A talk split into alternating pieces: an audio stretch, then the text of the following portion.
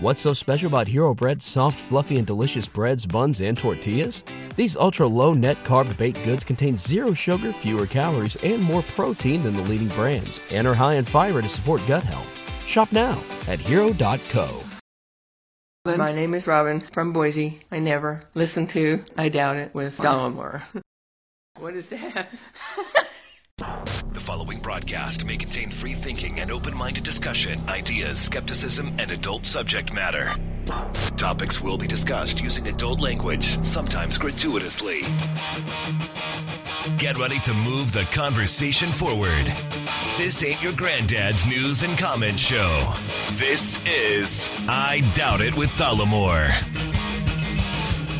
All right, welcome to the show, everybody. Episode 381. Goddamn. Of I Doubt It with Dollamore. I am your host, as always, Jesse Dollamore. And seated next to me, the lovely, the talented Brittany Page. Here I am.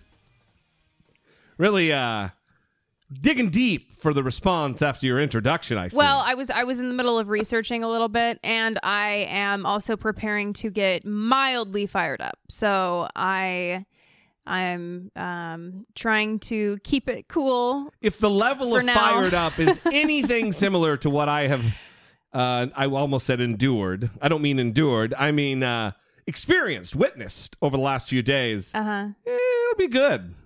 I like that Brittany Page. Yeah, well, I've had some time to deal with it, but I'm still dealing with it. So, Let's tell them what you're dealing with. okay. Jordan Peterson, Jordan B. Peterson. Yeah. Isn't there an actor named Jordan Peterson?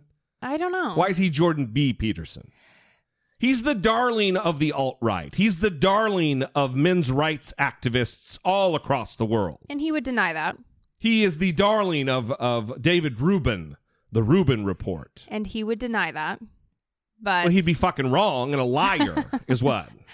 But Vice recently sat down with him, or some Vice reporter who Yeah, well, let's say who he is first. So he's right. a Canadian clinical psychologist, and he's a professor at the University of Toronto. That's right. and he's recently been um, making headlines because he he wrote a book, uh, like the Twelve Rules for Life, Twelve Rules for Life, and anic- Are you re- you're reading right Yeah, now? Oh yeah, wow! I an thought you were just winging it. an That's good. an antidote to chaos. No, I like antidote Yeah. better. um, and it's the number one book on Amazon nonfiction or something. Um, so he he's becoming this prominent figure. And he recently was in the headlines as well because he did this interview on some show in Britain or something. And it was with this woman, Kathy Newman, I believe her name is. Don't know a lot of the details. Sorry, guys. She kind of blew the interview. Yeah, it was not good. Yeah. And that doesn't mean that he won, though. That doesn't mean that he won. No, I didn't. I don't think that. Yeah, she she did a uh, a terrible job, and it was embarrassing for sure. Um, but people love this guy, and Yeah. I don't really get it. So I've been trying to watch his videos, watch his lectures, watch his interviews, so that I could try to get it, and I'm still not getting it. So, um, and I have I think uh, we get it. yeah. I have I have friends who who won't even watch his stuff. They've they say I know who this guy is. I'm not going to watch his stuff. Are they the types that are like, I don't want to platform him or whatever? I'm sure that people feel that way too, but I I want to know what's going on because he's obviously He's striking, a, nerve. chord yeah, with people yeah. and no, a nerve. whatever it is, and uh, I I want to figure out why. So I watched this Vice thing. The they sent a reporter to go interview him at his home in Canada, and well, we're gonna play a We're segment gonna play like a minute and a half of a six minute segment.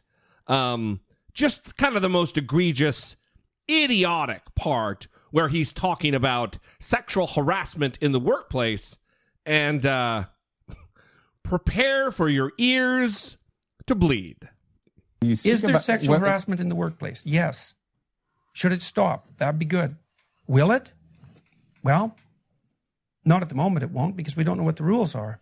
Do you think men and women can work in the workplace together? I don't know. without sexual harassment? We'll see. We'll see. How many years will it take for men and women working in the workplace together More than to 40. get a sense? We don't know what the rules are. Like what? Here's a rule. Don't- don't How about you- no makeup in the workplace? Why would that be a rule? Why should you wear makeup in the workplace? Isn't that sexually provocative? No. It's not. No. What is it then? What's the purpose of makeup? Some people would like to just put on makeup. to- Why? To, to- I don't know why. Why do you make your lips red? Because they turn red during sexual arousal. That's why. Why do you put rouge on your cheeks? Same reason. I mean, look. How about high heels? What, what are they you- What for? about high heels? What about them? They're there to exaggerate sexual attractiveness. That's what high heels do. Now, I'm not saying that people shouldn't use sexual displays in the workplace. I'm not saying that.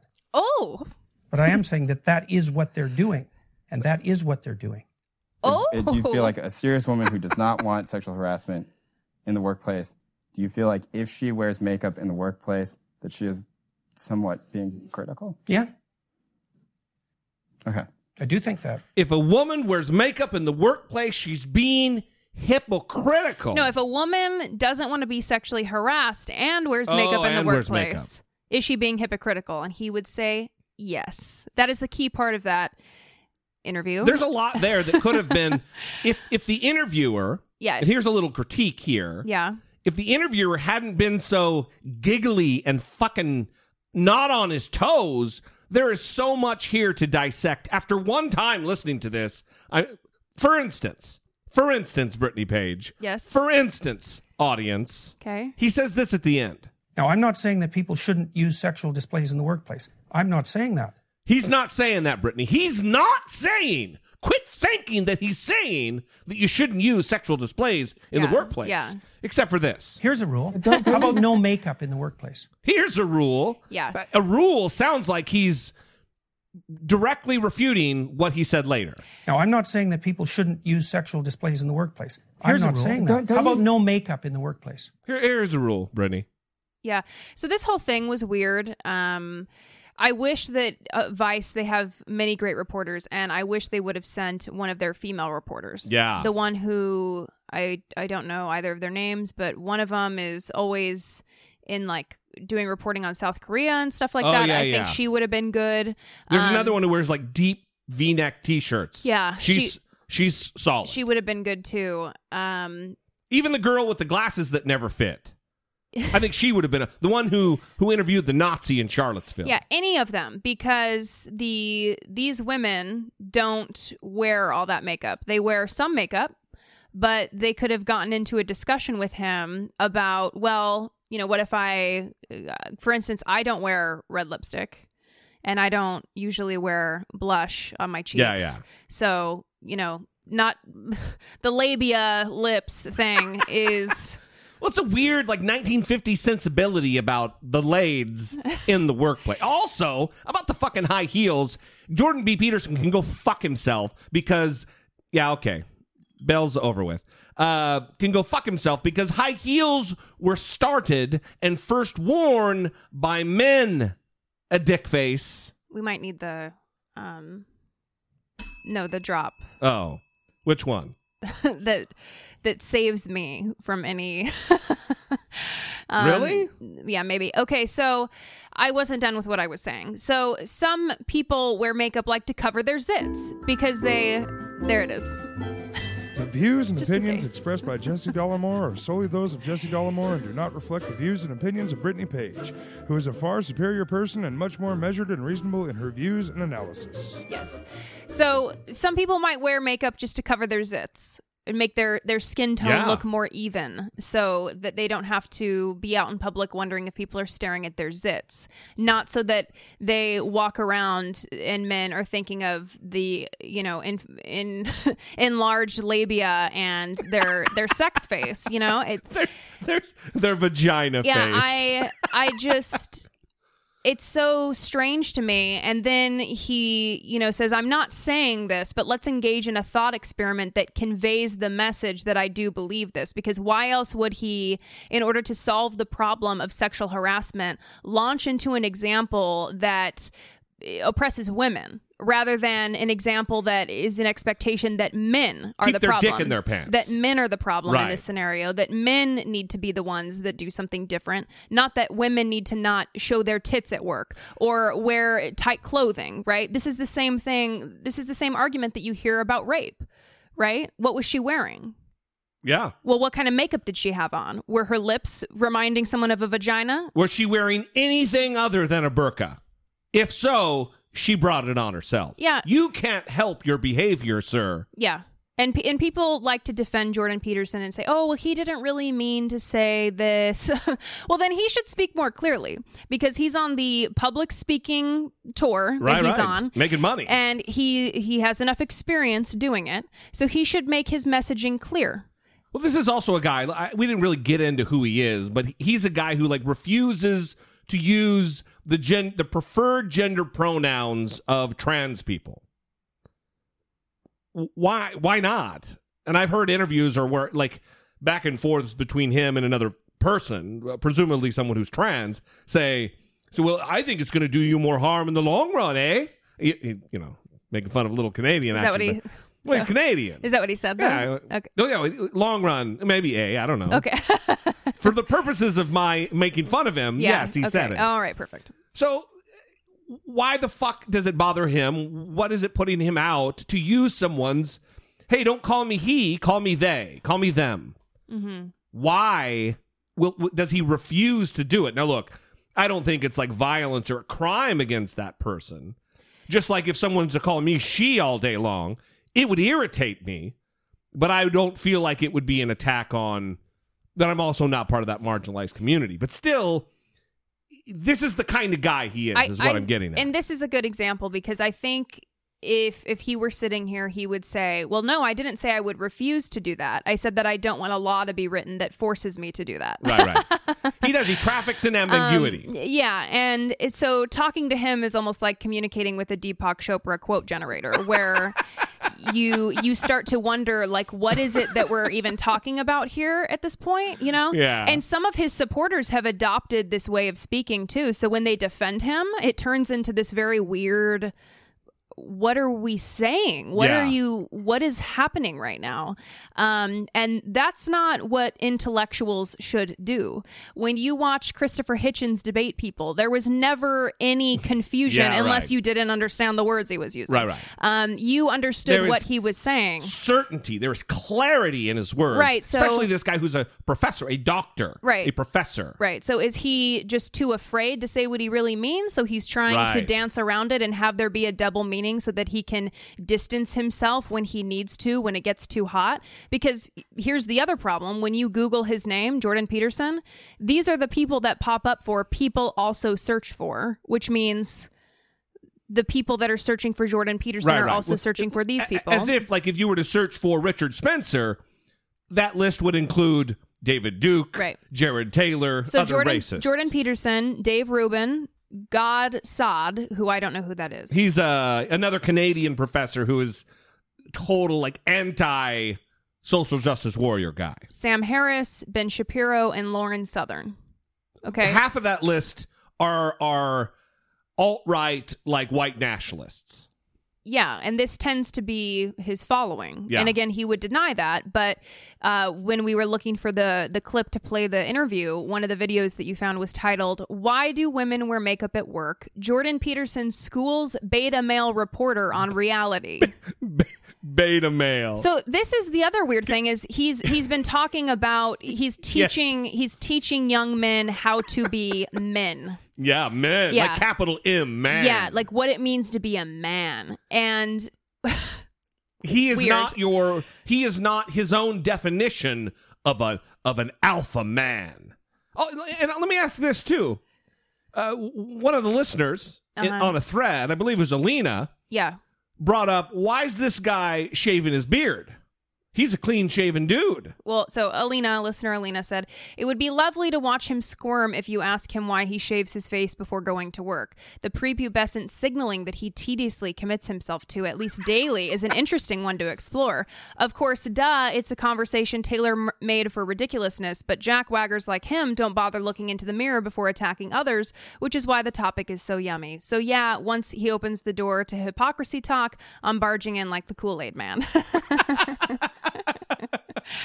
um, but this this whole thing oh is yeah, is that what the Kool Aid guy says? I don't know.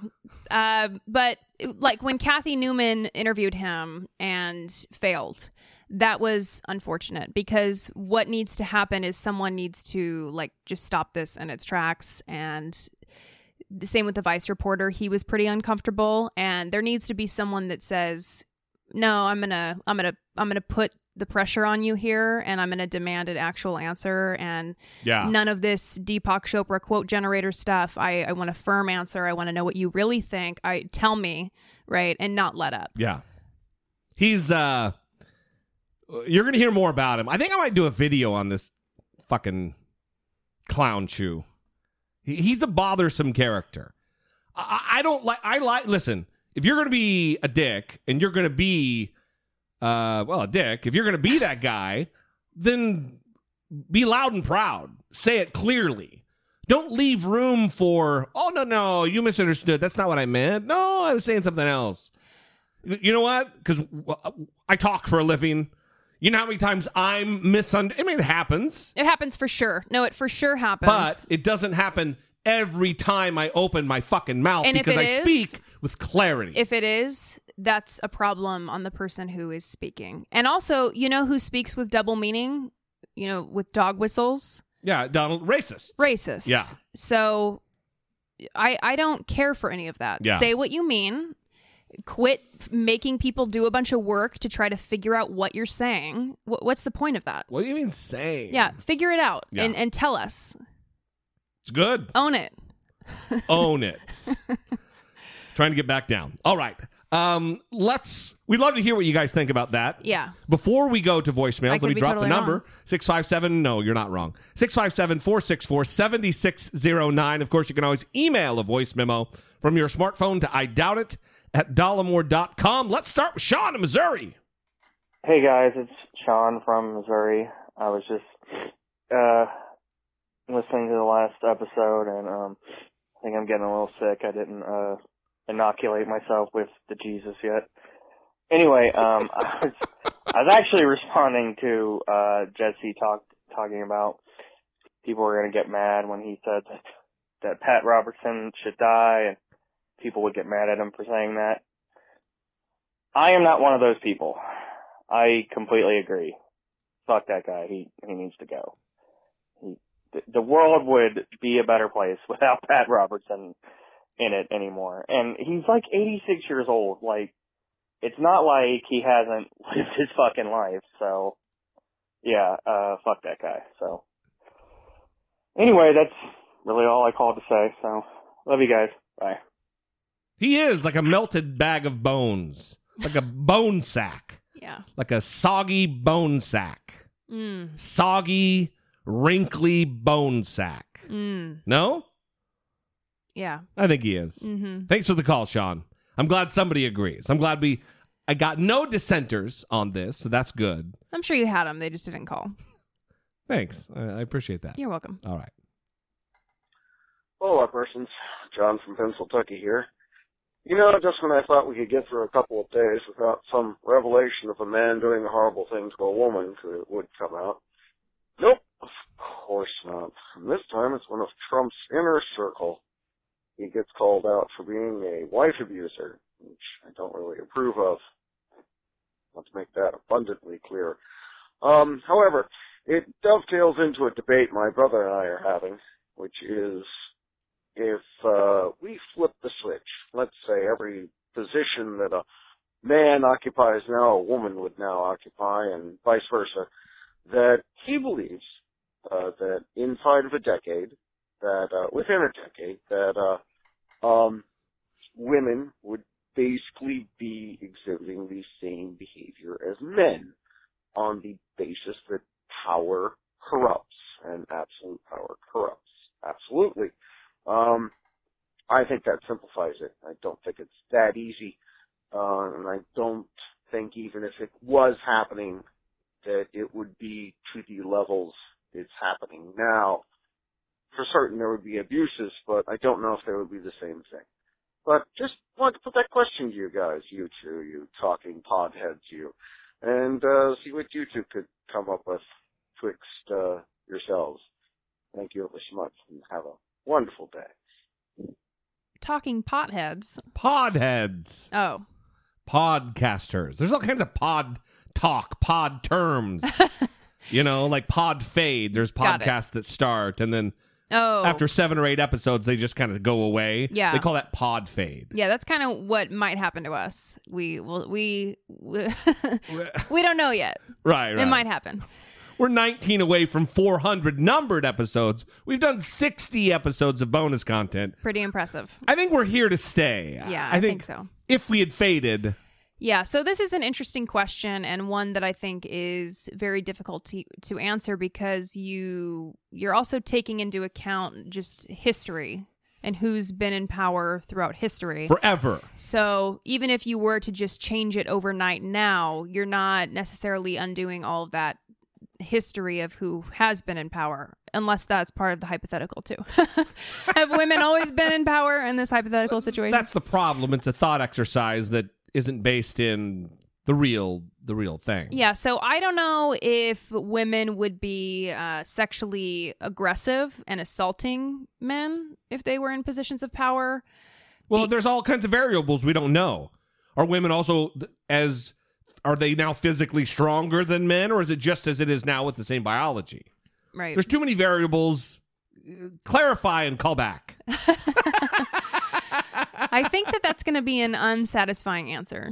Sorry about that. I don't know. I mean, there's it is too much. I- Listen, uh, on its face, I would say yes. Eventually, eventually, yes, that it would be. Um, if people in power, like women, aren't altruistic on their faces, it isn't like deep rooted in their nature. They're more altruistic than men. It, it's that's not the way. They're human beings too, but they're not in power. Eventually, yeah, I think the power would overtake uh, the the justice of it. You think that's wrong? Well, no, I just think that we. or you just like to look at me like smirkily. I think that we need to get Jordan B. Peterson's opinion on this. I think that he would have a really great answer. Yeah. Yeah, that would satisfy. All right. Well, thanks for the call, John from Pennsylvania. We appreciate it. Listen, uh, no, one more voice. Ah, let's go with an email. Yeah. Okay. I loved this uh, this email because it's about hate listening, not to our show, to another show, and I I knew this was a thing that people do, and I'm so glad that Someone else else does it. Do you do it too? no, I don't do it, but I have suspected that people do it to us. Oh. Yes. Um, because of things that have happened in the past. Okay. Hi, Jesse and Brittany. I wanted to follow up on the conversation from episode 380 with regard to Rob Porter. You had mentioned that he had ties to the Mormon church and that the church was less than sympathetic to his victims' claims. I happened to be hate listening to Glenn Beck today, and I thought you would enjoy Beck's verbal. Is there any other kind of listening to Glenn Beck? I thought you would enjoy Beck's verbal tap dancing when Porter's church status was brought up. Beck, a fellow Mormon, stumbled and stammered about how his church would handle such such accusations. It definitely made my day. Thanks for the great podcast. Brittany, of course, is the best part. Wow. Wasn't ready. Love the show. Brittany's the best part. Not used to Uh, hearing so you say it. Is Glenn Beck still A thing? Mormon? Oh yeah, oh yeah, yeah, Okay. yeah, for sure. I don't know Still why I Mormon. thought that he deconverted. was he raised Mormon or he converted to Mormonism? He converted to Mormon, Mormonism as an alcoholic. Mm. Um, living in Seattle, you know, there's a when he was an adult. as, as an, as an adult, adult? yeah, as an adult man, right, Mm. right. So yeah, he he converted. Hmm. Cool. All right. Good times. Uh, well, that is interesting. It, it it's also interesting, not really great interesting, but Rob Porter, Mormon, hmm and the church apparently the reports are uh, did a pretty fair job of covering up for him throughout his life as well because he was a man on a mission quote unquote not a real mission of the church but he was a he was on a, a very high level career track Mhm. rhodes scholar harvard grad and the church was uh, higher ups in the church were covering up for his poor behavior, his criminal behavior, abusive behavior. Right, and telling his uh, wife to consider his career ambitions Yeah. and where he could possibly be going. Yeah. Let's get to taking the, action. Let's. I have one more voicemail, but it's more funny. So let's get to this next email because it's a little bit more serious. I don't want to break up the the vibe. Yeah. Hey, Jesse and Brittany, I have two stories for you that may shed some more light on why I'm going to side with the mother who's teaching her girls about strictly enforcing boundaries, Again, this is the the rude. teaching your daughters to be rude, your children to be rude. Mm-hmm. The provocative title. The email continues, and that they don't have to just sit there and take harassment just to not disrupt the zen of things. When I was 13, I had already started developing breasts and looked older than I was, at least from the shoulders down. I went on a trip to Italy with my family, and during a visit to the beach while playing in the waves with my sister, a guy much older than me started waving. I ignored him the first few times, hoping desperately that he was waving at someone else, but eventually he came over to me. I said hello, or he said hello and asked my age. I said 13, hoping this would make him go away, but he seemed unfazed, even when he responded that he was 33. Wow. He asked me to meet him, and I said no. I was on vacation with my family. He asked when I was leaving, and I said the next day. He then backed off, said he would love to meet me tonight, but if I was busy, that's okay. He then went back to his friend, but still kept looking at me. I went over to my mom, who saw what has what had happened, and I asked if we could leave. As we started to pack up, my sister asked where we were leaving and my mo- why we were leaving, and my mom, in a mocking slash joking voice, said Emma got scared by the guy who was talking to her. She said it like she was teasing me, like there was nothing to worry about. I was 13, getting hit on by a man in his 30s, and I was terrified. She took that as me overreacting to some male attention, like that's what I got for putting on a bikini. I felt let down by my mother like I'd have to face these things alone, and years later I was proven right again. Last summer, I went to my fiance's family reunion. There was a man there who reminded me of that Playboy man who looked like a douche who would surround himself with women. One day, as we were waiting to take family pictures, he came up far too close and backed me into a pole, asking me if I've been taking pretty pills. He then said if he was a couple decades older and we met in a club, he'd have me out of there in a minute. The distress was evident on my face. I looked at my fiance, who was four feet away, sitting in a chair. He did nothing, just looking bewildered. I looked to my right, where my fiance's mother was, looking at me, and raised her eyebrows, acknowledging my look of distress, but made no move to help me. The next day, I was told, That's just who he is, and don't worry about it. I was scared to death, and everyone told me that A, my discomfort was trumped by the fact that he was just that way. B, I basically have to accept it and smile through it. People don't give a fuck what women or girls go through because they don't want to confront that they don't want to confront people that could be a problem. They want us to they want us women to smile through it and move on. I wish someone had either stood up for me or told me at a young age that it's okay for me to stand up to people like those two men. Cheers, Emma. Wow.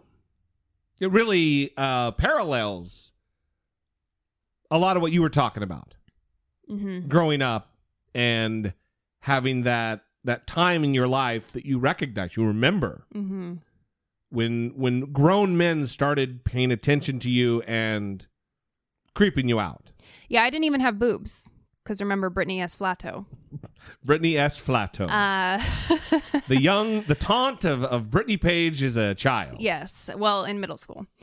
Um, That's a child. well. I'm just clarifying. Um, yes. So this this was this is a sad story though, and I think this is what a, a lot of young girls experience, where it just isn't taken seriously. That they have these Yeah. concerns, and that oh, he's just like that, and he's gonna touch you, and he's gonna make you feel uncomfortable, and oh, that's just how he is.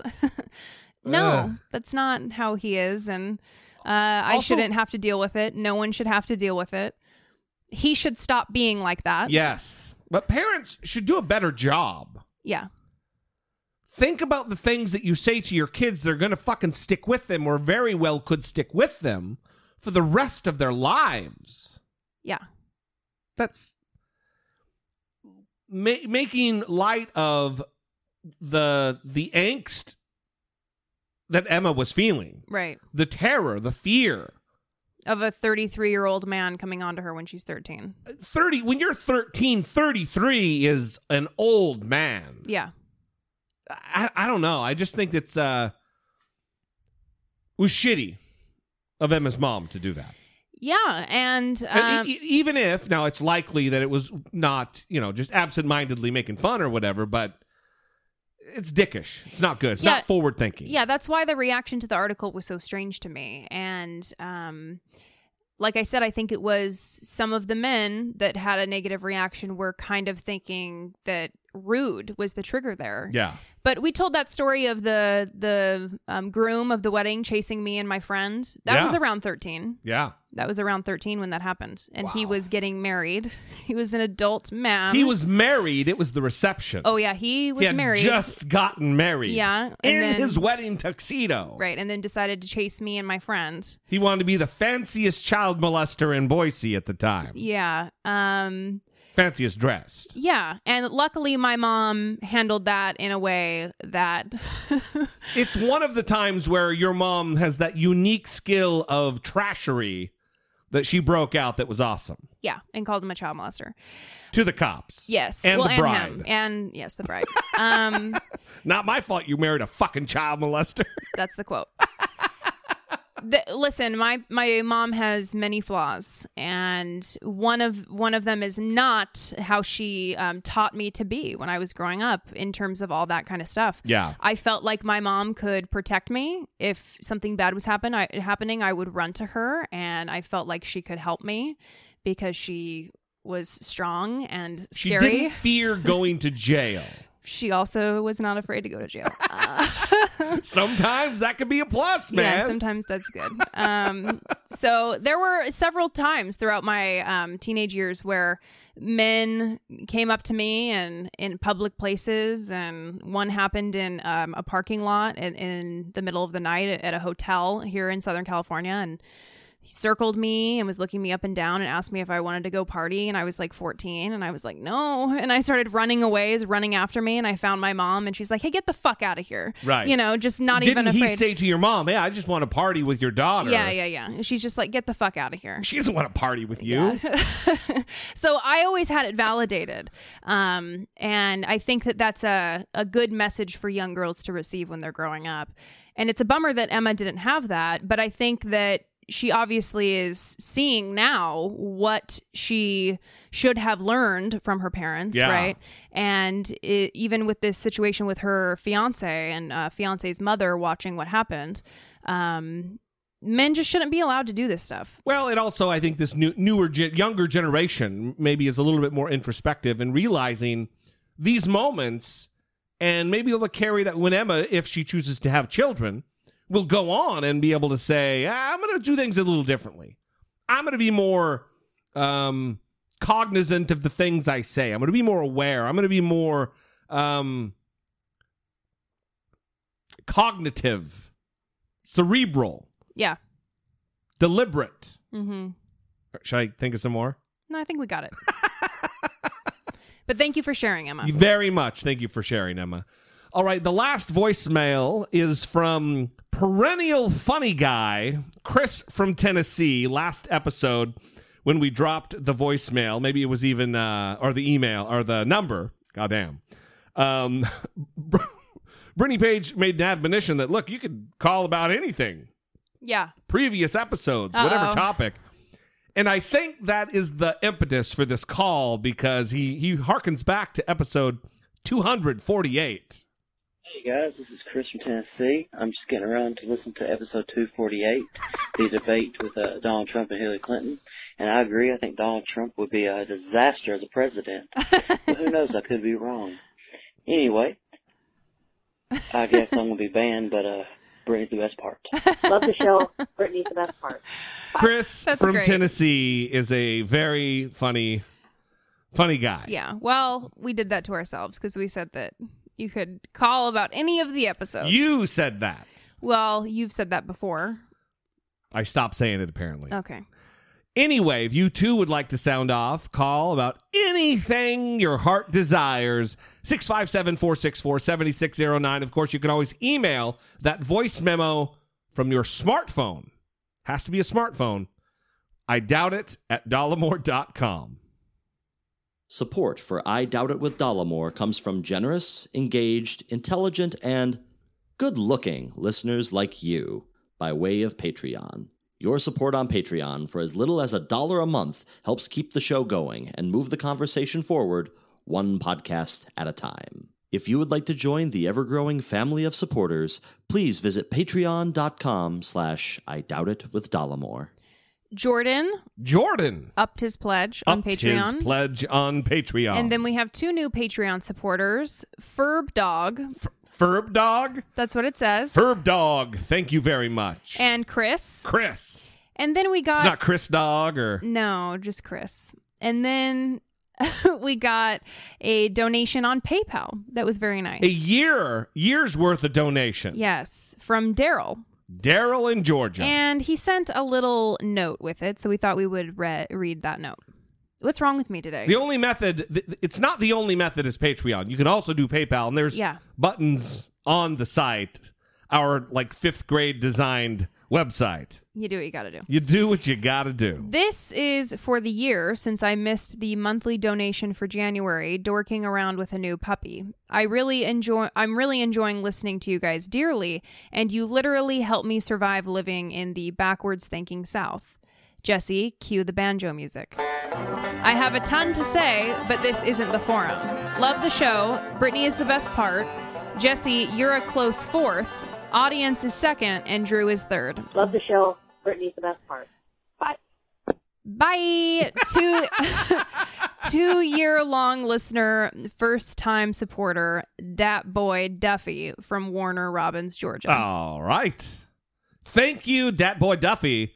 We appreciate your year year's worth of donation on on on PayPal. Yeah. Uh, this was actually last last last show. We should have talked about this. Yeah.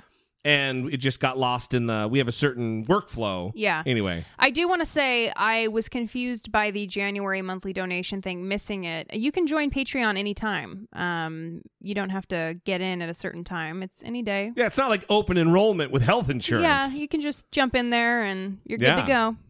we shouldn't uh, blow our proverbial wad now. We can talk about it. Uh, oh wait, we already played the Patreon midroll. We, we did. So, see, what's wrong with you today? I don't know. Apparently, this coffee cup that I'm drinking from is filled with bourbon. That is a fact. well, it's half filled with bourbon. Half filled. So, what do you say we move on with the program? That sounds like a great idea.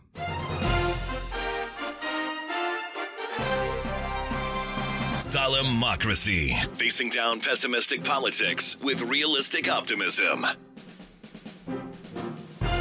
So, I, I never know certain things I don't want to talk about because it's gossipy, it's fucking weird, it's bullshit. And Omarosa Manigault Newman is one of those bullshit, gossipy, soap opera e morons. Well, this whole this whole deal feels like a soap opera. It's like a reality show Yes. anyway. Well, so th- that's what maybe that's why we're well we're going to talk about this because I've been asked maybe a million times, slightly less than a million, but a lot of times. what your opinion is of Omarosa? Yeah, what do you think about that? Ugh, fuck, I, I don't. Well, it's such it's such a complex issue. I mean, how do you feel about her? There's so many things. that- Someone reached out to me today. and Was like, "Hey, what do you think about DACA?" I'm like, "I think you should listen to the podcast." That's what I think. oh, So anyway, uh, Omarosa was apparently she's on Celebrity Big Brother. I couldn't tell you what network. It just even this like 38 or 40 second clip you're getting ready to hear. This is not a show I would want to watch. This, this sounds oh no, like a fucking nightmare to me. huh? This to me is what a North Korean gulag would be like. they just put celebrity fucking uh, uh, Big Brother on. It's Big Brother, right? Yeah. They put that on, and I just stick me in a cell, and I would like chew off my own tongue. So it's um it's a bunch of celebrities like living in a house, right? And then they just record what they do in the house. Do they leave the house or they have to stay in the house? I don't know. The, I've never seen it. I've never seen it either. But listen, listen to this. Oh, uh, uh, Amaro, I almost said Obama. Uh, Omarosa apparently turning on the Trump administration. Like, I was haunted by tweets every single day. Like, what is he going to tweet next? Does anybody say to him, What are you doing? I mean, I tried to be that person, and then all of the people around him attacked me. You know, I'd like to say not my problem, but I can't say that because, like, it's bad. Should we be worried? the music. I know. It's like fucking Shark Don't say that. No. Because we are worried, but I need you to say, no, it's going to be okay. No, it's going to not be okay. It's not. Seriously. That music is amazing. It's like there's a guy in a in a broken shark cage underwater yeah. and the great white is approaching. Yeah, exactly. God damn. But everyone's talking about how they are whispering. They're sitting on a couch talking to each other and they're whispering when they have microphones Right, on. right. It doesn't matter if you're whispering. Hey, Brittany, did you did you listen to that clip that we just played? Yeah, it would be like so we're doing the live stream right now for the Patreon supporters. It would be like if if we started whispering into the mics Right. about the audience. Hey, Brittany, I fucking hate those people. Yeah. Don't say that. I really like that they give us their money, but fuck those fuckers. Okay, this is getting out of hand. Um it it would be it would be like that, right? this is getting out of hand. and but Omarosa is used to doing this kind of stuff because Yeah. she is a reality TV show personality. no, that is her What- qualification. what is happening to me today? That is her qualification. And here's he, here's my answer to anyone else who wondered what the fuck oh we yeah, thought about it. I'm it. eagerly awaiting Yeah. this. What is it? It is you love her and think she's amazing and she should be. Let me know when you're she done. She should be president. Here, I'll take a drink. You let me know when you're done. You're going to start the campaign Omarosa 2020 hashtag. Hashtags at the beginning. so Yeah, it is. Omarosa 2020 hashtag.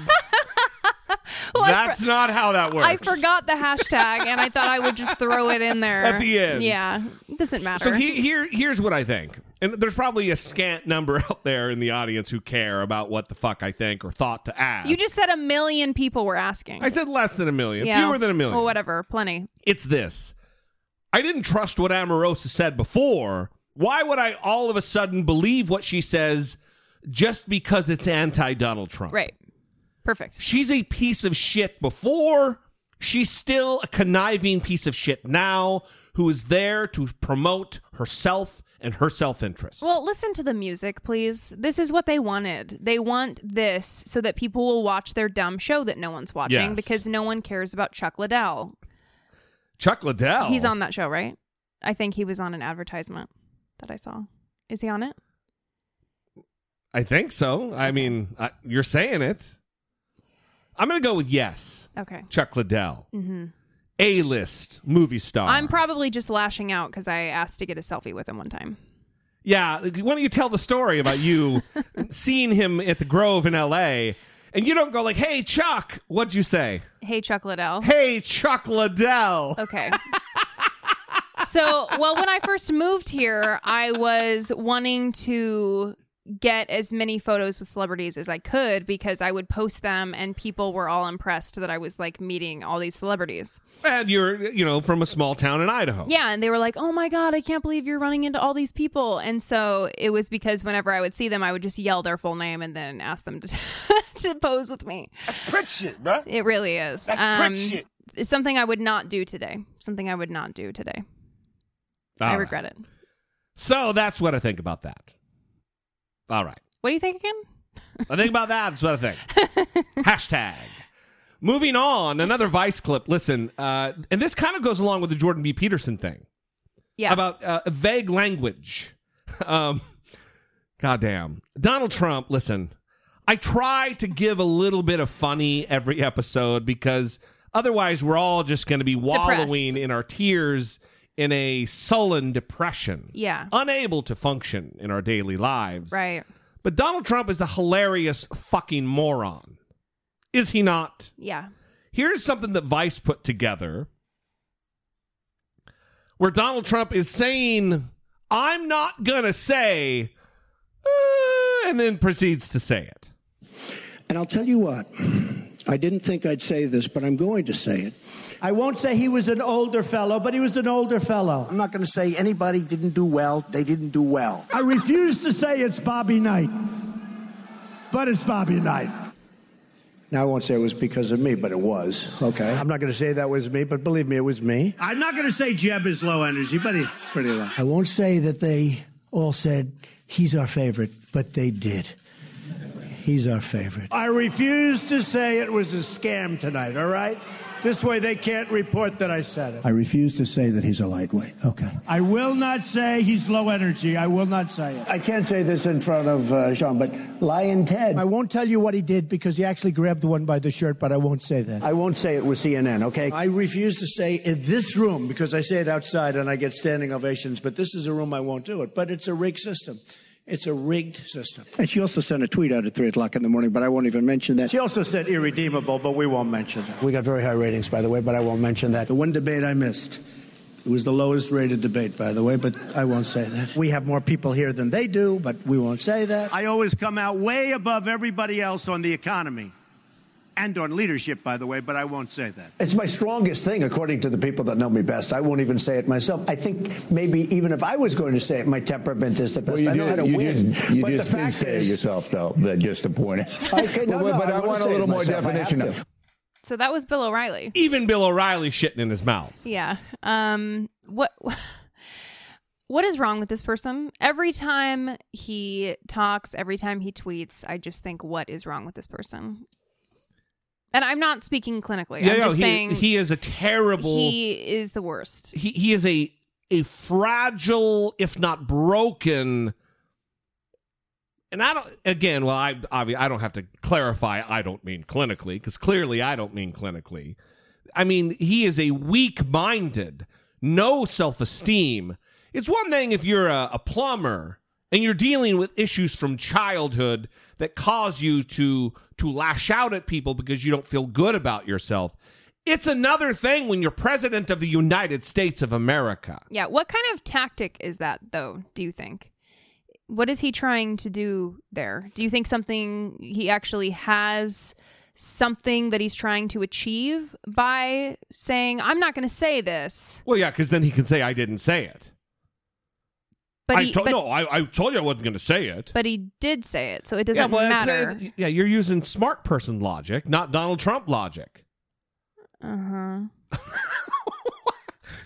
That might need to be a drop. Uh. Where's that? All right. I just I I understand what you're saying because his his supporters and the people who work for him will take that opportunity to say, well, he said that he didn't say that, you know, and well, you just wait two more seconds and then he says it. That's right. So I just don't I don't like these games. I Well, that's a perfect segue. Thank you, Brittany Page. you're welcome. A lot of games with Donald Trump, Trump speak. Yeah. We talked about Rob Porter last time.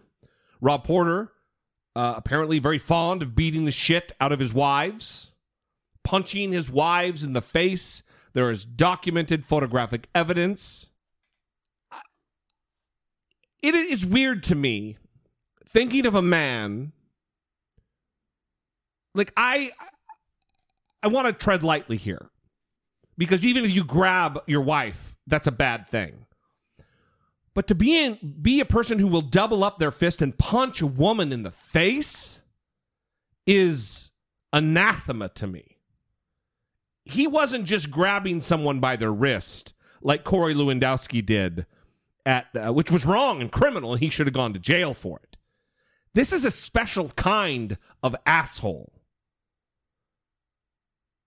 who voluntarily left his job.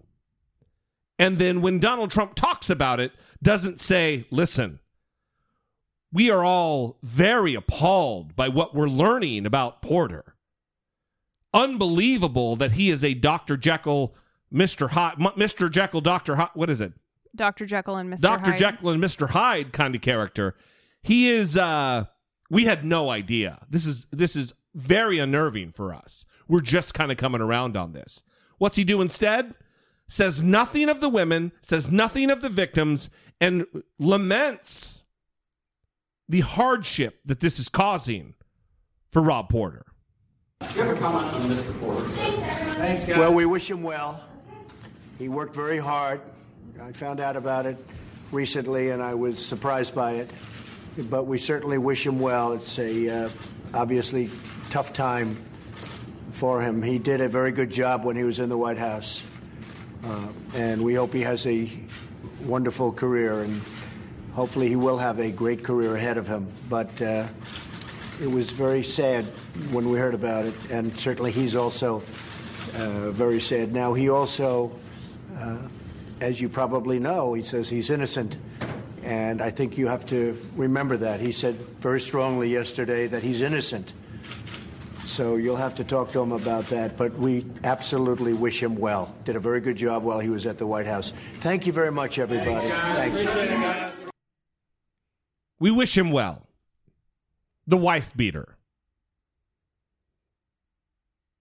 Sickening. Well, there was no comment about the women None. or women that are in a similar situation. Um, nothing about victims.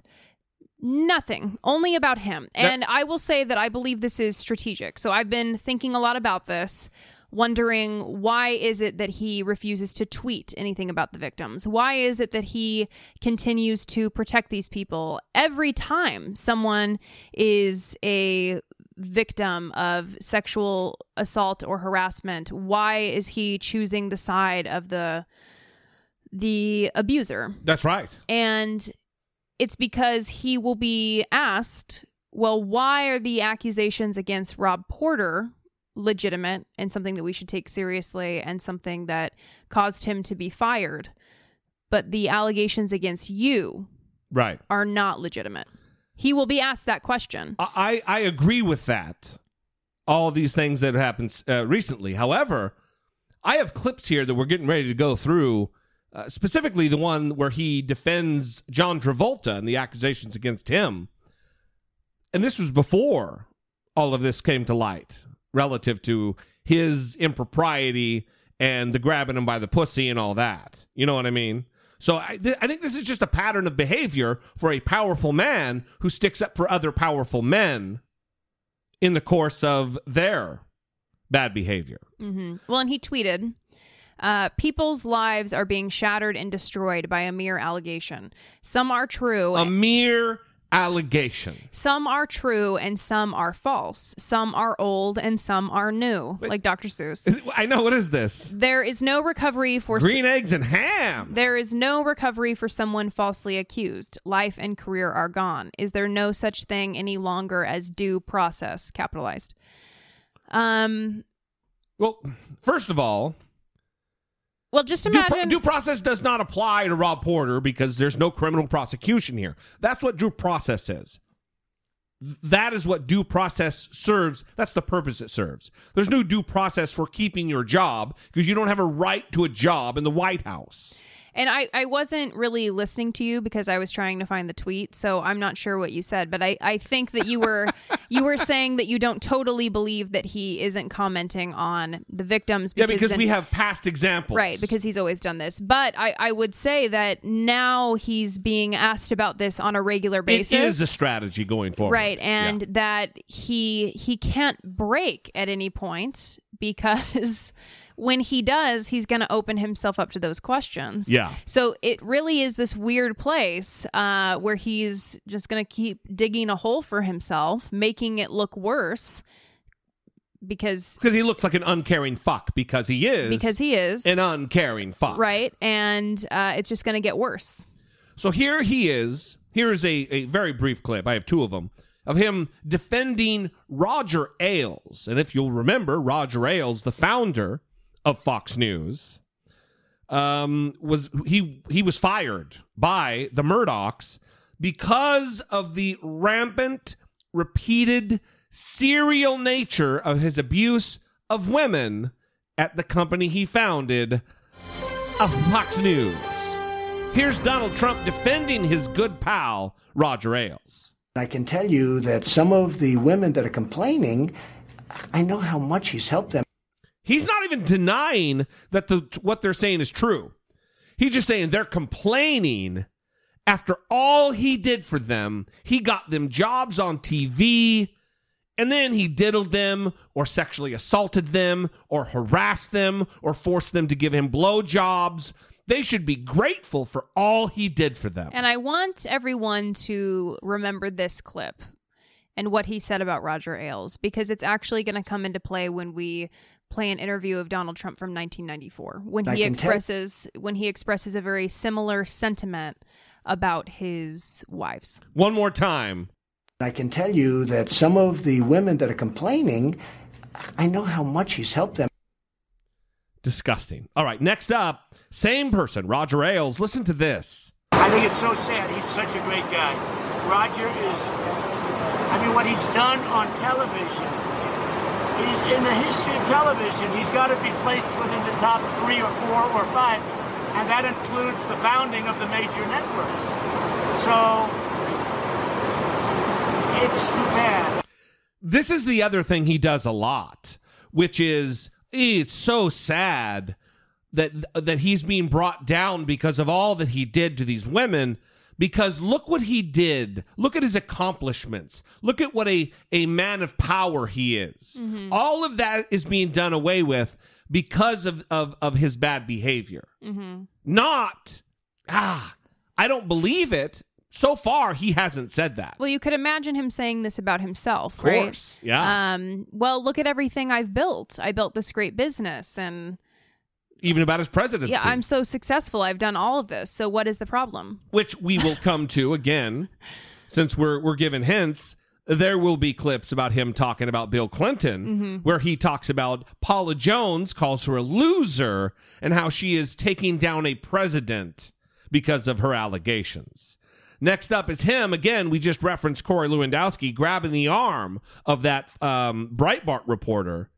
Listen to how Donald Trump defended him. It- is it is baffling. He's a good person with a wonderful family, four beautiful kids, and they're destroying that man over nothing. You take a look at that tape, and she's grabbing me. Now, maybe I should press charges against her. She's not supposed to be grabbing me. Corey Lewandowski assaulted that woman. For weeks, he denied having even touched her. You know, it's it's it's it's, it's the the way of the world with the Trump uh, circle of people, Mhm. where we deny, we deny, we deny, and then when there's evidence, oh yeah, well it happened, but it's not the way it looks. Right. And then when it's proven it is the way it looks, oh well, it is the way it looks, but it's not a big deal. Mhm. That's the way they did that. Even then, during the campaign, he did assault her. She had pictures of bruises on her arm. Right. Absolutely ridiculous. Here, Donald Trump is defending in the same manner Bill O'Reilly. He's a, a person I know well. He's a good person. Uh, I think he may, you know, I think he shouldn't have settled. I don't think Bill would do anything wrong. I don't think he should have settled. He's I like him. He's a good guy. I've known him a long time. I don't think he would do something wrong. Well, again, this is the $32 million settlement. You know, innocent men settle with $32 million of their own money sexual harassment claims. Mm-hmm. Isn't that pretty standard? No. Ugh. Here's the one I was talking about from years ago with John Travolta. Well, I think John Travolta is a great guy, and it just seems to be a very unfair situation as far as I'm concerned. I think he's a terrific guy. He's a great actor, and I think it's really years and years and years later. I think it's very unfair what's going on with John Travolta. So it's years and years and years later. He's talking about the accusations, um, or the The, accusations incidents. are now, but the incident was right, before, the yeah. um, from like 2000, I think the Yeah. the incidents were, and I just I don't understand this impulse other than he feels like he is these are his people. Yeah. And he would want them to come out and support him when he's false accused in his head falsely accused, but when he's accused um Or he's trying to paint the picture that he was falsely accused. He knows in his fucking mind Right. he wasn't falsely but he's like speaking in a way that he would want people to speak about him Yeah, because so. he knows that he's also guilty of these things It's like wishful thinking kind of a thing. yeah, and i don't you, you could just say i don't have a comment on john travolta Right. I don't know him. He's not that smart. But he always goes to, well, no, I'm going to protect these people. Yeah. I'm going to defend them. And I don't understand why that is the default position, other than you have something that you are um, trying to hide in your background, Yeah. or you legitimately have problematic views about women. including Because how many have you listed here? I mean, this is a pattern, a pattern Yes. of defaulting to defend the bad people. terrible. Uh, I mean, these are some of the worst allegations you can face. Mhm. These are some of the worst crimes is victimizing people out of power when you're a person in power.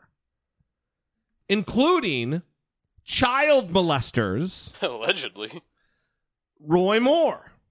If you look at what what is really going on, and you look at all the things that have happened over the last 48 hours, he totally denies it. He says it didn't happen, and you know you have to listen to him also.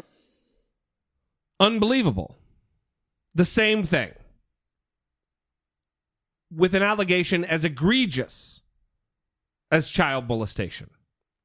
Here he is talking about Bill Clinton back when he was a fan of Bill Clinton before he wasn't a fan of Bill Clinton. Paula Jones is a loser, but the fact is that she may be responsible for bringing down a president indirectly. And, you know, that statement was a bad statement to have made, been made, and it's proven to be false. So, uh, Which statement was that? I'm sorry. this Paula Jones in the deposition, Right. which really started this But he whole thing. denied it, which is if you're in a hole, stop digging. Well, is there think- a certain point I where you have to just sort of walk away from the deal and say, I'm not dealing here anymore, I'm going to drop this line? Well, I think his little speech afterward was a disaster. It wasn't the right tone, and I'm not sure he should have done it. And I'm not even sure that he shouldn't have just gone in and taken the Fifth Amendment and said, "Look, I don't get along with this man, Starr. He's after me. He's a Republican. He's this. He's that." And you know, just taking the Fifth Amendment. It's a terrible thing for a president to take the Fifth Amendment, but he probably should have done it.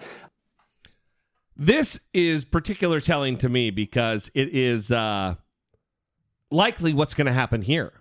Hmm. Oh, I know it's a terrible thing for a president to take the Fifth Amendment, but he probably should have done it. Mm-hmm. Legal scholar Donald Trump. Right. Ugh.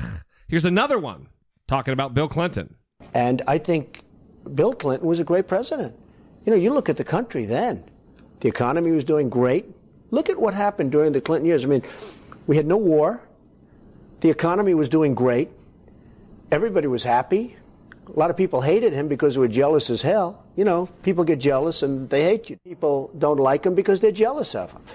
But Bill Clinton was a great president. I mean, I hope we can be so lucky Yeah, so he defended Bill Clinton until Until he was running against Hillary. yeah, until it wasn't um, politically useful to him to do so. He had to reverse course there a little bit, but otherwise he would have been defending um, the predator that is Bill Clinton. Right. Well, here is on the campaign trail when some of the allegations from women came forward. This is what he said, defending himself in the same way that you've just heard him defend all of these different men.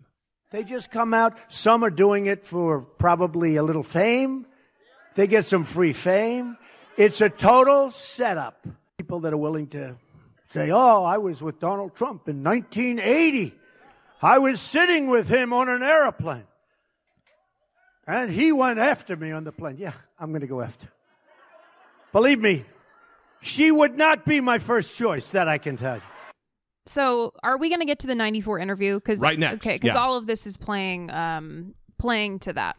So, this is also good for people who think that Donald Trump is not the same person that he has literally always been. Always been. Um, so he did this interview in 1994 with Nancy Collins, and it was on ABC's Primetime Live. And it was an 11 minute clip that they aired, and it's on YouTube. You can watch the full um, interview. We will it's- put it on the Facebook page. but it's actually not the full interview. There were parts of it that were cut out. And so Nancy Collins released the transcript of the interview that she did with Donald Trump.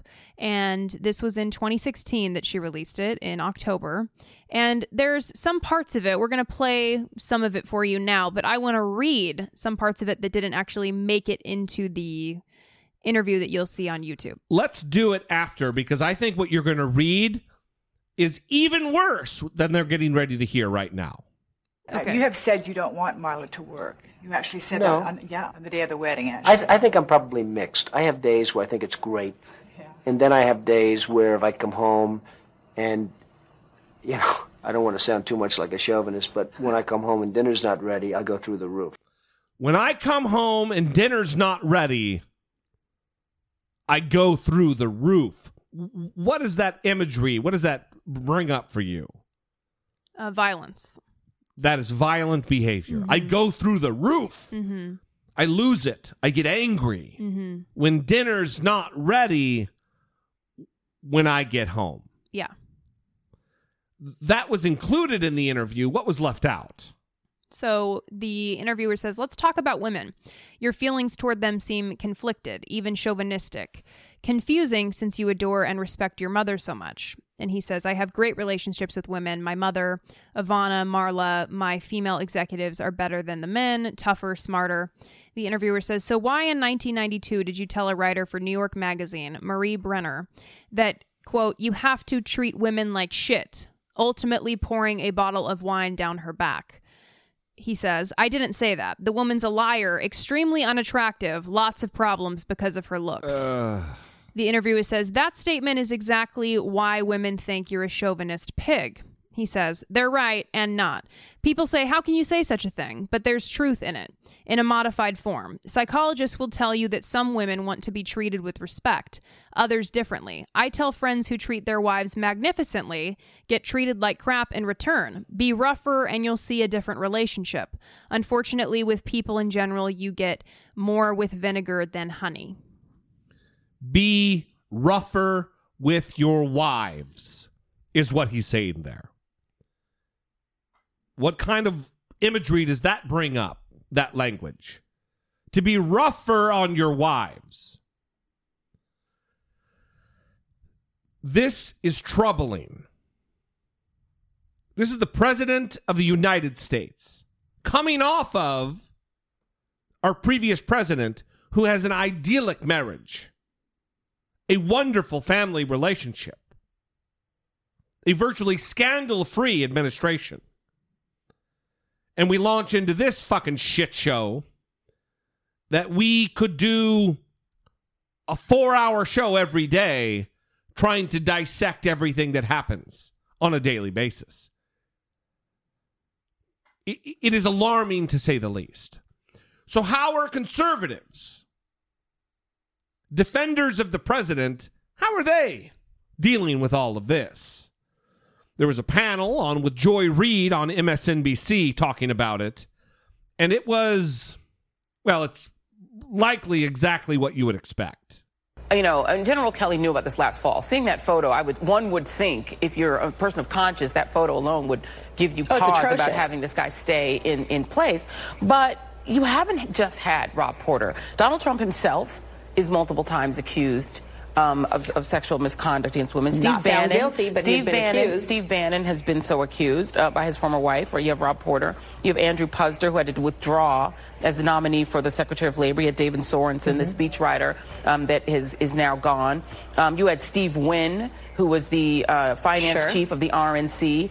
Um, it just goes on and on and on. And I guess my question to you is, as a woman, uh, as a Republican woman, what does it say to you that your party is cultivating so many of these men, and Donald Trump defends them all?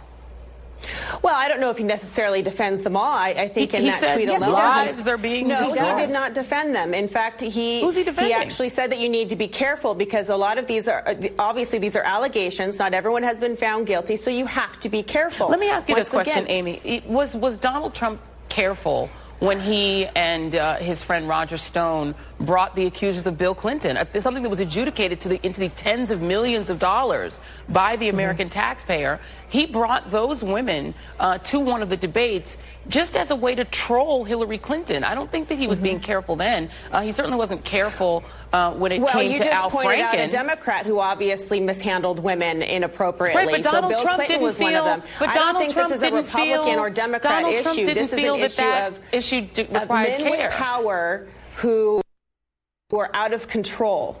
Right, and Donald Trump doesn't seem to have a problem with the Republican ones, right? Oh, I wouldn't. I wouldn't say that. I, well, I when has he that- ever that stood up for women against an abusive man? Can you name any instance where he stood up to a Republican man who's accused of abusing women? Just one. Well, I don't talk to him on a regular basis. I mean, publicly. but, He tweets uh, every but day. Roy You don't have to Moore, talk to him. Roy This is the Moore. problem. We actually found out that one of the accusers was He didn't. full-blown He lying. supported Roy Moore to the bitter end. Let me let Jennifer Rubin in. Jennifer. So she didn't have a, an answer. No. Well, she doesn't talk to him every day, Brittany. She did not have an answer. Brittany, she doesn't talk to him every day. That should settle it. could not provide an example, which seems like a problem. And you could tell by the look on her face that she she knew that she was kind of screwed in that Yeah, moment. yeah, yeah. Um, but she couldn't come up with an example because where are they? Who has he denounced? I who has he? Uh, uh, Al Franken. Right. Who has he denounced that's a Republican? There hasn't been one. Yeah. No A- one. and the reason he denounced Al Franken, keeping with my theory, is because Al Franken admit admitted that he did something wrong. Right. He came out and said, "I." he was able to do so. You mean? Yes. Yeah. And so he could point to that if he were asked, well, why is this legitimate with Al Franken and these other ones not? Well, he admitted that he did something wrong. Even when he talks about Rob Porter, well, you have to you have to take this into consideration. He said he didn't do it. Yeah. So you have to he said that about Roy Moore as well. I guess if you deny it, then that's all that matters. Well, in the childish mind of Donald Trump, yes. Yeah. So we're going to wrap this thing with Steve Bannon. This is J Tap talking about Steve Bannon, interviewing a guy who wrote a book on Steve Bannon, just released an updated version of that book called The Devil's Bargain, I think is the name of it. But Steve Bannon, and listen, this kind this may seem initially to fly in the face of what I was talking about earlier with uh, Omarosa, like she's in the back Mm, room. I'm mhm. motioning behind me Yeah. like she's behind me. Yeah. Um, but it's not because th- w- Steve Bannon believes that the Me Too movement would likely be what brings Donald Trump down. And he doesn't mean just nationally, because I don't believe uh, Steve Bannon really has his finger on the pulse of the national political uh, psyche, Mhm. if you will. But he certainly does on that shitlord facet of politics, that Uh-huh. alt right facet, that r- crazy right wing Pepe the Frog facet of politics. He does know. And if he believes this could take him down, I think it's time to sit up and pay attention. President Trump put himself in the middle of the backlash surrounding the handling of domestic abuse allegations against now former White House staffer Rob Porter, defending Porter in an Oval Office meeting and appearing to take issue with the broader Me Too movement, perhaps, by saying, quote, people's lives are being shattered by a mere allegation, unquote. It all plays right into new comments from ousted Trump aide Steve Bannon, who is now predicting that the Me Too movement might be powerful enough to bring down President Trump. Journalist Joshua Green is out with a brand new edition of his book, Devil's Bargain. Steve Bannon, Donald Trump, and the storming of the presidency. And Green is here to now to discuss the new items he has in the preface. And, and before we get to your book, Joshua, I just want to ask you about the current t- turmoil in the West Wing. Uh, you have Chief of Staff John Kelly uh, making it clear that he's willing to resign if President Trump wants him to. Um, Kelly uh, hired to come in and, you know, restore order or create order for the first time. Um, and yet, uh, that hasn't necessarily happened in every case. One of the things he did, one of the first things he did was try to get Steve Bannon out the door. Um, it doesn't seem like the White House is in as full control as they had hoped. What's going on? No, it doesn't. And- what's worrisome about this recent episode is it really harkens back to the early days of administration when there was a kind of unchecked chaos in the West Wing, and Kelly was coming in uh, supposedly to fix that. Now, Yeah. when he came in, uh, there were really two things you had to think about. One, how do you manage Trump? And he essentially decided. I'm not going to try and do that. What I'm going to do instead is try and manage the White House staff. And for a time, seemed as though that was working. Although we can see from the recent allegations against Rob Porter, uh, others against da- uh, spousal abuse, others against David Sorensen, and another senior uh, White House official, that uh, clearly the staff isn't being managed properly. And you can see uh, from all uh, the drama and the contradictory statements last week surrounding what happened, who knew, why they didn't do something further, uh, and even Trump's own unwillingness to express any kind of sympathy with these victims, that uh, things are still in a state of chaos. Um, in the wake of all the turmoil, the president's been reaching out to confidants, including former fired White House staffers. What has the relationship between Steve Bannon and President Trump been since Bannon was pushed out the door? Well, you know, initially it was it was pretty good publicly. I mean, one of the stories I tell in my book is the day that that, that Bannon was pushed out, and this wasn't public at the time, but uh, he was very angry about it, refused to take Trump's phone calls, uh, and said at one point, you know, I, I'm. I'm Sick of being a wet nurse to a 71 year old man. I mean, he had as many doubts and frustrations, I think, about Trump's fitness to be president uh, as a lot of other uh, advisors around Trump did. And so uh, Bannon also recognized, though, that if he were going to continue to have a voice in national politics, if he were to be able to lead this nationalist movement, which has been his project all along, he had to be seen as a Trump ally. And so he positioned himself as this outside resistance leader, supposedly fighting on Trump's behalf. In the paperback release of the new book, you talk about watching the Golden Globe Awards with Steve Bannon, and you got his reaction to the red carpet protests supporting the Me Too movement. He said, quote, the anti patriarchy is going to undo 10,000 years of recorded history. You watch, the time has come. Women are going to take charge of society, and they couldn't juxtapose a better villain than Trump. He is the patriarch. This is a definitional moment in the culture. It'll never be the same going forward.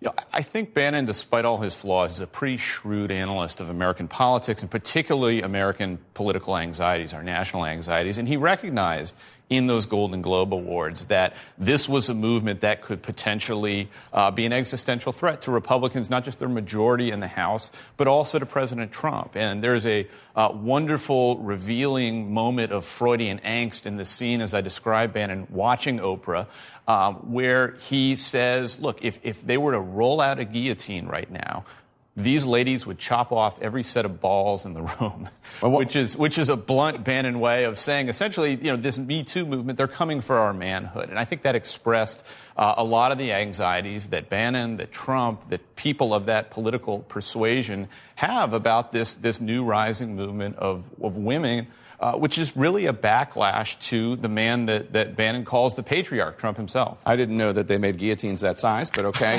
One quick thing what are his thoughts on Oprah herself?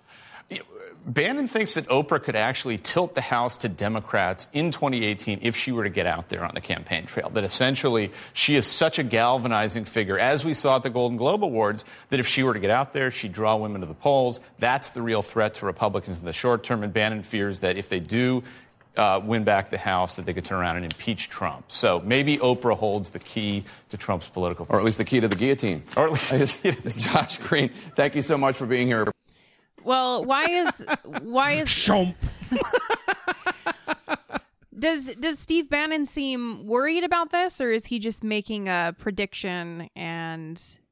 Well, I don't think it was a, like a, a, declarative statement. He was sitting down watching um, with this writer who writes books about her, or has written a book about him.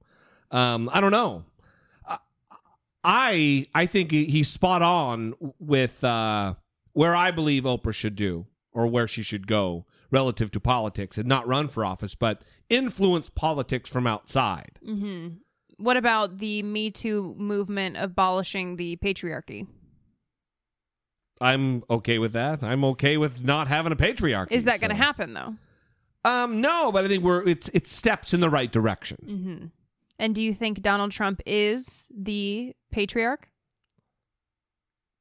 I think uh, being the 45th of 45 presidents, he represents the patriarchy. Yes. Mm. Right? Wouldn't well, you think? Well, he was saying it as though he is the. Oh. He is the one. Yeah, because Steve Bannon wants to paint Donald Trump as this alpha male, or you know, they, that whole alt right weirdo douchey Jordan B. Peterson. Here we are, full circle kind of a With thing. With the beta alpha yeah, male. Yeah, thing. yeah, Even though Steve Bannon, I, come on, all of these men who act like he, here. here's the deal. With all of these dudes who exhibit what what people commonly refer to as toxic masculinity they're not masculine men. These are these are just they're fucking posers. It's not true talk maybe it's toxic because it's not real. Because real masculinity isn't toxic. It isn't a danger. It's just what it is. You know what i mean? Like i'm a masculine man and I bawled my eyes out for an hour straight watching three separate episodes of This Is Us last night. Mm. I'm not, that doesn't mean I'm not masculine. Mm-hmm. I, I don't know. I just these this these types who who want to tout their masculinity and like it's it, they're they're acting as though it is something that it is not. Mm-hmm. Am I wrong? Well, I don't know what they say it is, so I don't know what. Well, they're never clear about. I don't know what Jordan B. Peterson's twelve rules are. Not going to buy the book. One of them stand up straight. I won't know. Okay, um, I do that, so I guess I'm pretty masculine. Taking care of biz right there. Um, I, I, I don't know what they're talking about. Typically, when I hear men talking about that and the things that make you a real man, it's very bad things. Um, Again, I don't believe they are real. Like like really vi- masculine. That's like- not a masculine like thing. victimizing women and and Not how, how much can you get over on your your lades or Yeah, whatever. Like like those are the types of behavior that i i hear people talking about. And um you know how donald trump talks in private about women is Yes. is that manly right that's locker room talk that's No, how men talk is not, and so it any not. anytime i hear someone saying this is how men should be or this is what men do i think of it as as those things so that's why i'm automatically turned off when i start hearing that we real men need to fucking take it back. That word. If you act like that, you're not being a masculine person. You're being a fucking jerk off. You're being a weak coward. You're being a low self esteem beta cuck, Brittany Page. Mm. there it is All right. Speaking of weak beta male ca- uh, beta cucks, let's uh let's wrap this up, Brittany Page.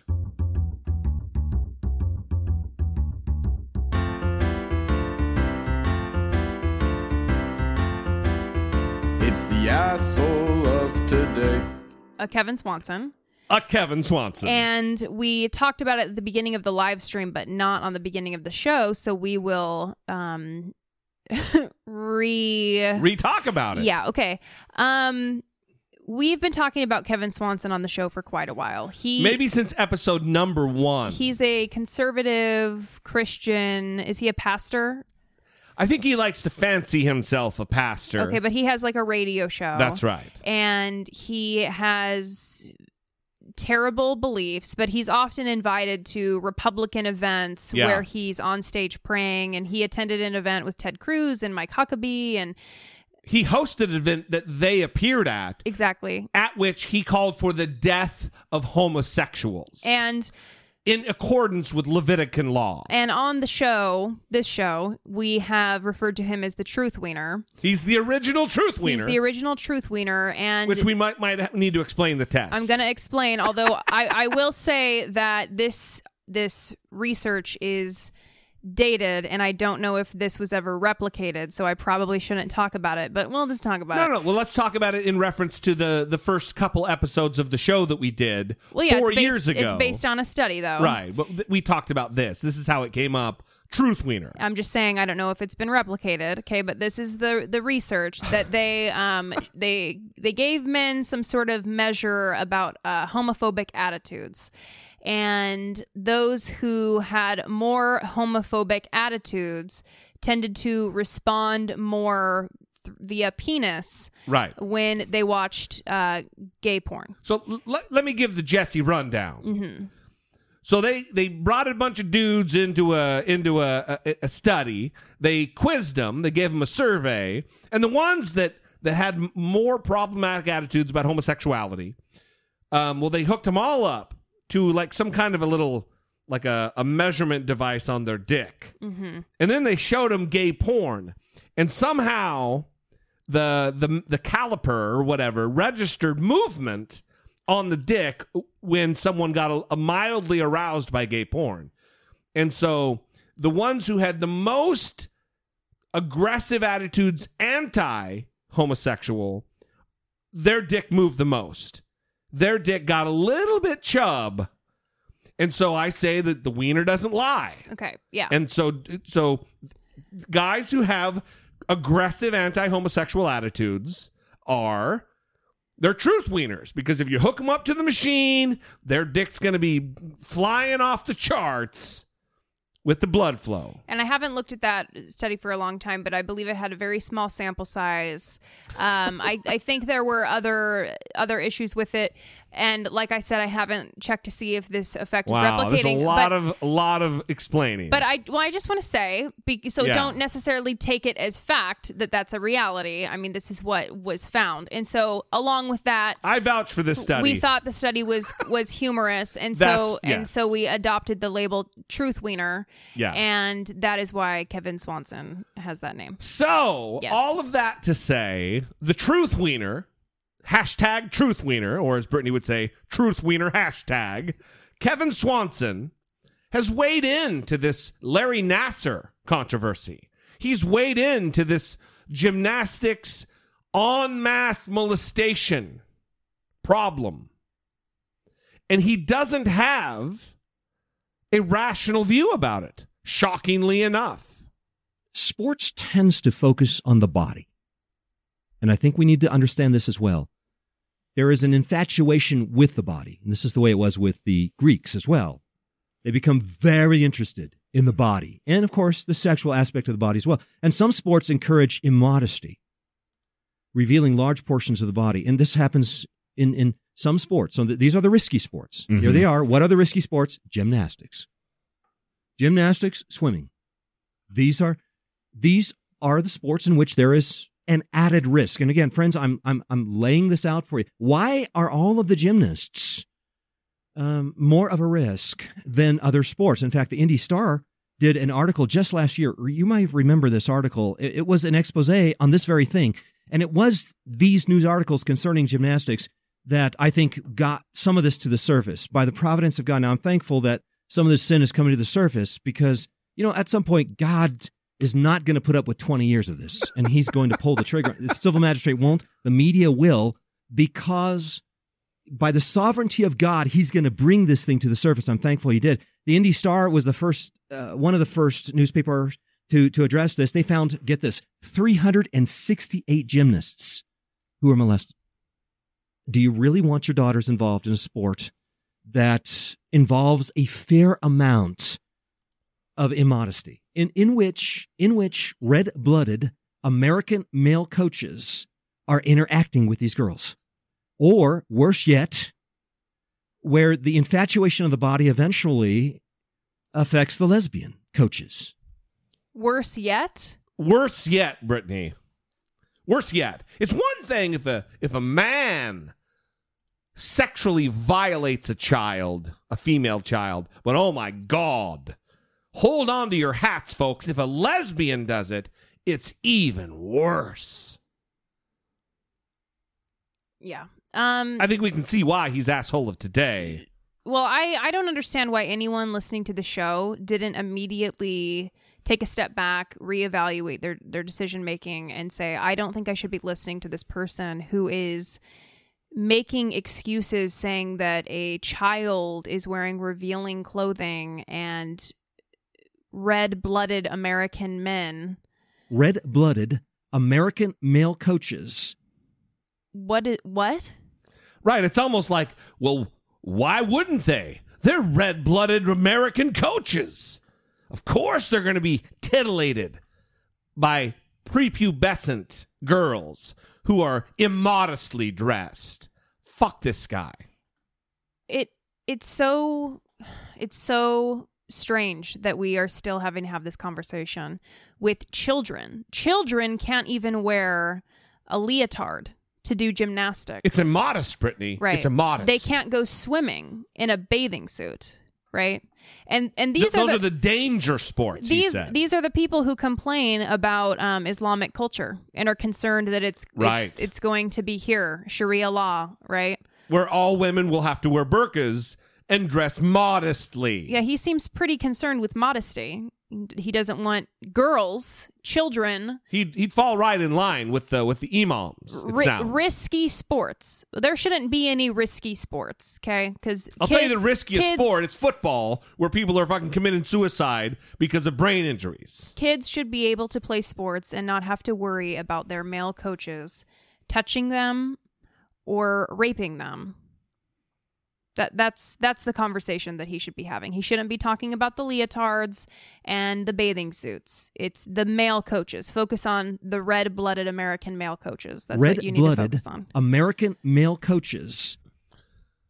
Uh, he's the fucking worst. I am very grateful he doesn't have a larger platform than he does. He is the fucking worst. We will link to his Twitter if you'd like to reach out to him. We will uh we'll we'll put this on the Facebook page. We listen, we're going to end it there. We got a little long, that's okay. Seems to be uh a welcome happens happenstance when it does. Uh, we love you guys. We appreciate you. Listen, if you'd like to support the show, the live streams, the the, the the Google Hangout calls, those are all aspects that you can get when you support the show, help produce the show on Patreon, or as Daryl did on PayPal. You can go to dollemore.com slash Patreon. You can go to dollemore.com slash PayPal. You can go to dollemore.com slash Amazon, where you all you have to do is just buy stuff that you'd normally buy on Amazon, and that also helps support the show. If you'd like to buy uh, a mug or a tote or a t-shirt, you can do that at dollemore.info. All of it goes to support the show. We love you guys. We will see you next time. If you'd like to communicate in the meantime, 657 464 7609. Of course, you can always email a voice memo from your smartphone to I doubt it at dollemore.com. We will see you on episode 382. For Brittany Page, I am Jesse Dollemore, and this has been I Doubt It. talking to him is almost like communicating with a Deepak Chopra quote generator, where you you start to wonder like what is it that we're even talking about here at this point?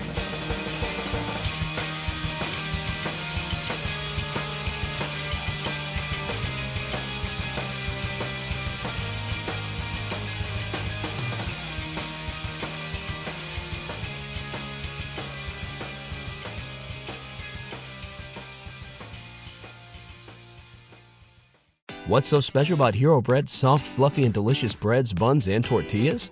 These ultra low net carb baked goods contain zero sugar, fewer calories, and more protein than the leading brands, and are high in fiber to support gut health. Shop now at hero.co.